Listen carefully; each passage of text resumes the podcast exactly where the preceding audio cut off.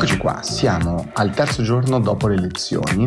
e eh, direi alla terza, quarta diversa vita di Italic. Dobbiamo decidere insieme che cosa ne è di questo, di questo podcast. Perché dico questo? Perché abbiamo parlato della campagna elettorale ed eravamo partiti con le polemiche di Twitter, stanno dietro all'ultimo secondo. Poi ci siamo accorti però che forse questa cosa eh, diventava tanto disorientante quanto lo era seguire i giornali e quindi abbiamo abbassato il ritmo, abbiamo provato anche in quel caso caso ad eliminare il rumore. E poi ci sono state ovviamente le elezioni le giornate immediatamente successive. E adesso, beh, se oggi guardate i giornali, eh, vi accorgete di una cosa molto interessante ed è quel sentimento, sicuramente di grande interesse, trovate del valore in diversi articoli, in altri un po' meno, ma insomma è la vita, eh, vi viene da dire, e invece quello che, che viene è quella sensazione di una, una, storia a puntate, continua, molto simili, ma che incrementalmente forse da qualcosa di diverso. Ieri, ad esempio, abbiamo parlato delle posizioni del responsabile economico di Fratelli d'Italia e oggi trovate una micro intervista sul Corriere della Sera praticamente identica a quella di ieri. Allora bisogna leggere in filigrana le differenze, che cosa c'è, e spoiler, c'è poco, ci sono i soliti temi che ci siamo già detti, c'è eh, la necessità insomma di capire come sarà aggiornato il documento di economia e finanza, eh, gli obiettivi sono appena sotto l'1%, sopra l'1% della crescita del paese per capire quello che è il gettito su cui lo Stato ehm, può contare e l'unica forse vera notizia dice non, non ci sono soldi per lo scostamento di bilancio, che qua è più una notizia politica, no? una risposta a eh, Matteo Salvini che invece chiedeva uno scostamento piuttosto che altro. Ugualmente insomma, trovate una serie di interviste che possono suscitare qualche pensiero, penso all'intervista al vicepresidente del Movimento 5 Stelle Michele Gubitosa, un esponente campano del Movimento 5 Stelle, che dice il nostro risultato non è tutto reddito, ora dall'opposizione torneremo primi.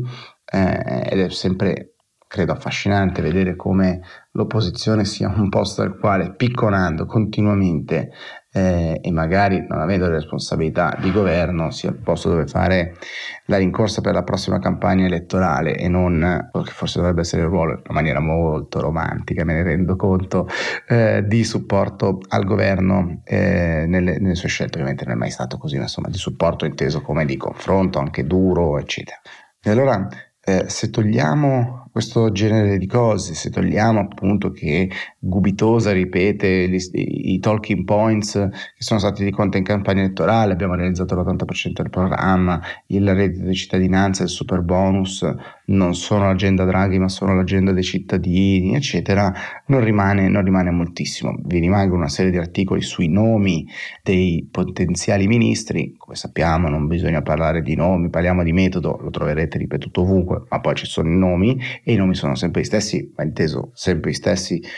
che girano sulla scena politica da diverso tempo, ovviamente sarà una difficoltà di incasellarli, così come troverete che Giuseppe Conte, Movimento 5 Stelle, torna a essere progressista, finita la campagna elettorale per il PD, rincomincia l'idea che Conte sia progressista, era il leader più progressista che c'era, poi campagna elettorale questa cosa è svanita, ora che la campagna elettorale è finita eh, lo ritorna, ma gubitosa da, da parte sua dice grazie, no grazie, per il momento non ci si può parlare, e poi trovate eh, ad esempio sul Corriere della Sera un'intervista all'ex presidente della CEI, Camillo Ruini, 91 anni, 91 anni, che ci presenta insomma una lunga intervista a tutto campo, dal presidenzialismo all'analisi eh, dei flussi sostanzialmente eh, elettorali, quello che è successo, il carattere di Giorgia che è più o meno tosta e anche qui leggendo in filigrana ci sono forse due domande con due risposte interessanti, cosa cambierà sull'aborto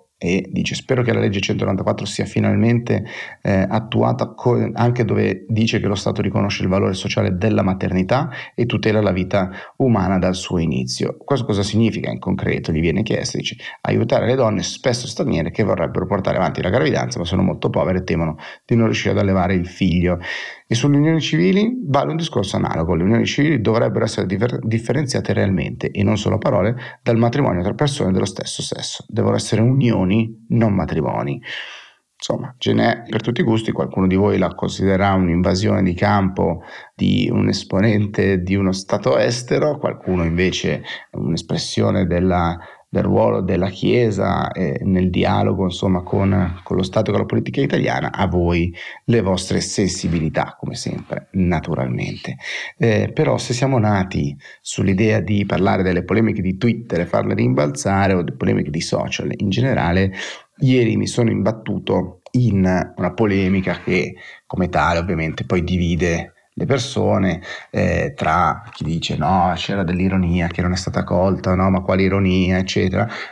non voglio entrare eh, naturalmente nelle, nelle, specifiche, ma insomma c'è una persona che sui social ha fatto delle, delle stories, eh, dei, dei, contenuti video nei quali dice i vecchi non, non, dovrebbero votare, avete fatto la vostra lunga vita, avete già, fatto, avete già esercitato il vostro voto, grazie no grazie. Adesso al netto dell'ironia c'è di fondo un duplice pensiero, una riflessione che diciamo noi di Will avendo anche scritto politica Netflix, eh, facciamo spesso. Il primo è quello del sentimento che progressivamente quell'idea di restrizione del diritto al voto, che questa cosa, dire che qualcuno non sarebbe adatto a votare è diventata sempre più cool e quasi parte di un'agenda progressista, quando chiaramente è la cosa più lontana dalla democrazia che esista, l'idea di eh, limitare il diritto di voto a chissà ai più giovani, a determinate categorie, è chiaramente contro ogni principio democratico che, che, abbiamo, ecco, questa cosa un po' mi spaventa. L'altro aspetto è